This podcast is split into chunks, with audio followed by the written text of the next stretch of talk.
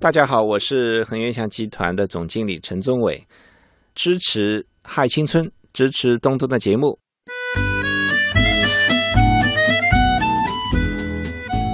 呃，陈先生，那刚才我们聊到了关于企业的创新，尤其是这种个体的突破带来整个大企业的转型。像您刚才提到这个，呃，小的创新的变化，它产生的竞争。其实好像在微信产生之初，它跟 YY 语音等等，这也都是有变化的啊。但这个很多的节目都已经探讨过了。我们也想请教你，比如说像您现在所处的企业，它本身是一个实体产业，有没有可能通过这样的机制，甚至于说通过一些兼容和并购，吸收市场上的一些优秀的这种小的机构也好，企业也好，为自己增加新的活力呢？对于恒源祥集团未来的发展呢，其实对于我们现有的行业呢。嗯，我们是这么看，它本身有很好的增长空间，嗯哼，啊，因为这是随着人们生活水平的提高吧，嗯啊，人们这个对于呃平时消费的这样一些衣食住行的东西，会增加它的预算，那么这一块呢，其实就是增加的空间。嗯，那么对于恒源祥的未来的发展呢，其实这块不是我们的主体啊，这块还是很有限的。那么主体是什么呢？是我们对于未来。想去做品牌的企业，我们可以提供更多的合作方法。哦，啊，比如说我现在有个企业啊，他是做食品的，啊，他说，哎，现在我很想做个品牌啊，我有这个很好的产品啊，但是我不会做品牌，怎么办呢？那么很简单，那么现在我可以把我做品牌的这一套经验、规律，包括我的团队，为你来服务。那我这个时候可不可以理解成，我们在坚持我们已有的固有的品牌产品的基础上，我们要把自己逐渐转化成为一个智囊型的孵化公司？呃，可以这么说，但是我们准确的定位是什么呢？就是恒源祥应该成为一家这个多品牌的、跨领域的、跨行业的这样一种公司。那么，就像我们以前在学习当中，我们说啊，雀巢啊，雀巢它有几万个品牌啊，我们看到现在是一个雀巢集团，好像其实它有几万个品牌啊，它有跨跨上千个领域啊在发展。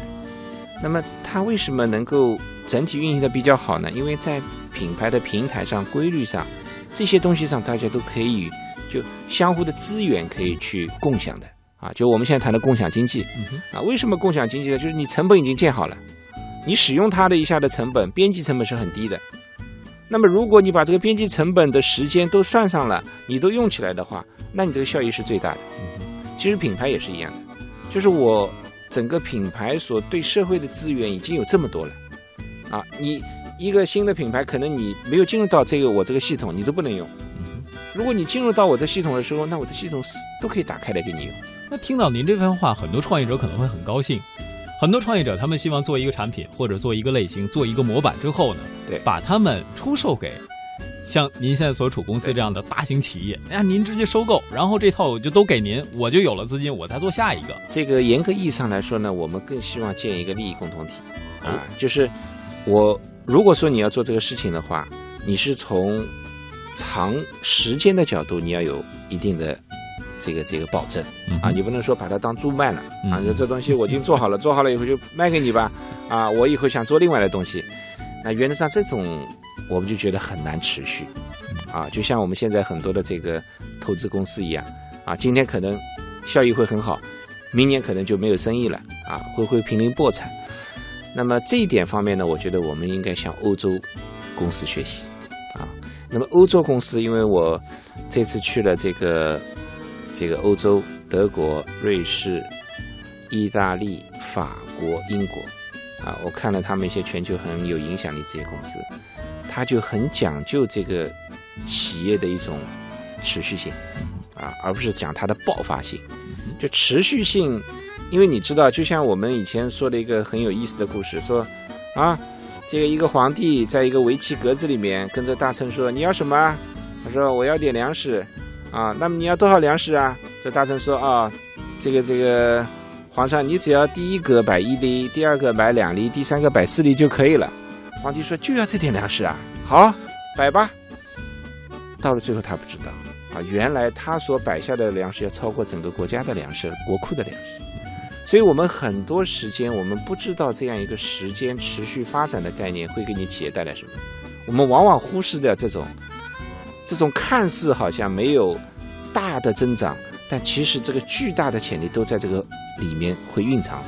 所以，我们对整个未来行业我们的摄入也好，对这个合作伙伴的合作也好，我们非常强调这点：就你可不可持续，就你做的东西可不可持续，你这个人可不可持续。你这个企业可不可持续？如果有了这些内容，其他都无所谓，其他都可以调整。啊，你说你的战略规划不对，没关系，调整；你说你的产品结构不对，可以调整；你说你的团队不对，可以调整；你说你的资金不够，可以调整，其他都可以调整。我觉得听了您这个这番讲解之后哈，我忽然想到，这好像很多创业公司在找合伙人的时候，把他的概念给放大化了。对，我们现在在企业发展的时候，不仅仅是希望找到共同成长的项目。是希望他们两个的气质或者说底层文化代码对是相通的。我们把这个调通了之后，可能在未来就会有一个对很高层次的。这个你前面讲到一个很重要的这个概念，就是文化的因素啊。现在我们讲文化呢，很容易讲到企业文化，就是讲到一种要么很小，要么很空的一个概念。小是什么意思呢？说企业文化啊，我这个领导人有什么样的文化，你们就应该有什么样的文化。啊，讲得很空的时候呢，说啊，我要有儒释道的精神啊，我要有这个，这个，这个，这个，这个基督耶稣的精神，嗯，啊，就一个是太空，一个是呢太细。文化是什么呢？我们的在企业当中，我们对文化的研究和认识呢，我们觉得文化是一种习惯，啊，这种习惯，你说无形当中，你可以说是一种思维习惯；有形当中，你可以称为一种行为习惯。嗯哼，就是你的思维习惯决定了你的价值观。你的行为习惯决定了你的一种商业模式，所以这两块东西就决定了你企业的一个灵魂啊。所以你把文化能够落在一个是在思维习惯上，一个在行为习惯上，那这个架构就会搭得很牢固啊。就是说不是因为一个人去改变了，嗯哼，而是我们这个组织要要要符合这样的一种习惯，嗯哼啊。那么所以你找的人也好，你找的。这个未来的项目也好，你要符合这种文化习惯啊，在这个基础上的话呢，那么你才有可能你会走下去。那么，既然我们所有合伙人的概念都有了，那有没有可能，也是现在很多小的创业公司面对的一个问题，在底层的对接完成之后，往往一个小的产品或者一个小的项目，它在不断壮大之后，反噬了它原本的母体。也就可以打个比方说，您现在您所在的企业。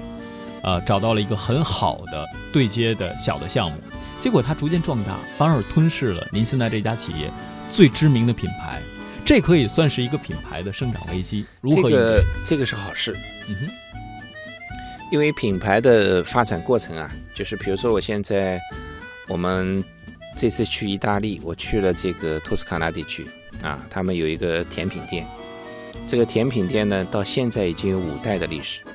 啊，在整个意大利就一家甜品店啊，他的祖上就五代人就在这个地方做甜品啊。那么他的甜品呢，进过皇室，英国皇室啊，英国女王也也也经常是他的这个客户。但是他规规模很小，就是一家店。那么我看了这个店以后啊，我就非常有兴趣。哎，我说你有没有兴趣到中国来发展？啊，对他来说什么呢？哎呦，我的质量怎么控制？啊，因为他说我就这么一家店。啊，我对我的质量整体的把握是在我在意大利我才能把握的，到了中国去我真的不能把握。啊，我说那个是我们可以接下来聊的事情。第一个事情呢，就是我觉得你想不想到中国？第二个是什么呢？就是我们未来的合作方式会是怎么样？啊，其实我为什么看重这种东西呢？我就觉得它里面有一种很纯粹的，啊，很让我感觉。很激动人心的东西，就是它可以很长久的把这种基因可以传承。嗯哼，这种文化基因的传承，我觉得恰恰是我们现在中国最缺乏的东西。啊，现在很多人说，我们现在报纸上也在宣传说一个匠人精神。啊，匠人精神，什么叫匠人呢？很简单，就是很长的时间在钻研一件事情，啊，把这件事情做到极致。啊，现在我们讲的很多的这个概念，互联网讲的概念，我觉得和这个概念还不一样。啊，我们是为了做市场、做做宣传，我们去这么这么在说。但是其实，在欧洲，他们很多这个传统的手工业当中，这种匠人精神、这种匠人的基因，我觉得是非常非常可贵的啊。所以我跟他聊了以后的话，我就说，那么我呃，可能这个下个月再过两个月，我说我邀请你到中国来啊。至于你投不投资，想不想做，没问题啊！我带你看看中国市场，啊，看看中国整个吃的文化是什么文化，啊，你来看看感受一下，啊，然后我们再来谈我们怎么来做这件事情，啊，所以这个我很希望未来我们做一个这东西，它甚至超过恒源祥，啊，它就像可口可乐一样，成为人们生活当中一个必须的东西。嗯哼如果成为这个东西的话，我觉得这是好事情，啊，这这才我觉得对我来说是更有价值的事情，而不是说把一个老的品牌做得更老，对我来说更有价值，而是把一个大家不被认识的东西，能够让它成为人们日常生活当中必备的东西，这个对我的挑战，我觉得对我的这种啊，给我的这种激动的程度，我觉得会来得更大，啊，所以。这个在这个过程当中，我觉得它本身是个过程，啊，包括这个意大利他们协会的会长也在跟我说，哎，说我能不能在中国和你合作，啊，我们来一起推广一个品牌，啊，我们在中国来做，啊，如果一般的企业说，意大利的企业他又做鞋的，而且这个意大利的鞋确实在整个全球是最一流的嘛，那当然要加紧跟他合作了。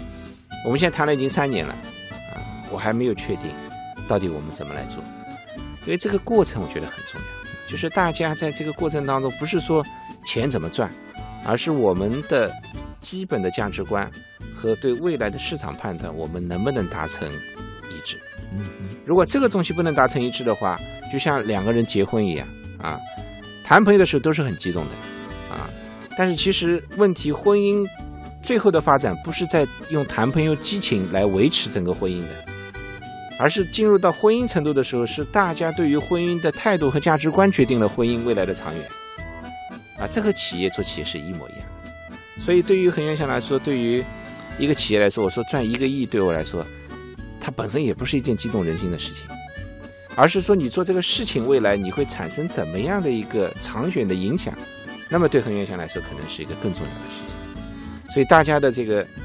这个对我来说的这个兴奋点，它会不一样。对一个企业的发展的，怎么说呢？这个这个价值的意义，它也会不一样。所以我们尽量能够找到这样的东西，啊，然后在模糊过程当中，我们能够把它成为，啊，我们认为它可以成为未来人们这个生活当中、生活方式当中，或者会改变人们生活方式的这一部分的话，啊，这就是一件伟大的事情。就好像我们大家经常听音乐的时候。你有琴，而我有箫，我们怎么样能够用琴箫和鸣？这是第一步。如果此时再加入更多的配器，加入更多的旋律，演奏出一首非常精心的、能够给人留下深刻印象的交响，对，这也许是我们大家都共同期待的。对，看看时间，今天非常感谢陈先生宝贵的时间，也希望您经常能够来我们嗨青春做客。谢谢您，好，谢谢东东，谢谢大家。想说却还没说的还很多，咱这是因为想写成歌，让人轻轻地唱着，淡淡的记着，就算终于忘了，也值了。说不定我一生涓滴一念，侥幸汇成河，然后我俩各自一端，望着大河弯弯，终于敢放胆，嬉皮笑脸面对人生的难。也许我们从未成熟，还没能晓得，就快要老了。尽管心里活着的还是那个年轻人，因为不安而频频回首，无知的索求，羞耻与求救，不知疲倦的翻越每一个山丘，越过山丘。虽然已白了头，喋喋不休，时不我予的哀愁，还未如愿见着不朽，就把自己先搞丢。越过山丘，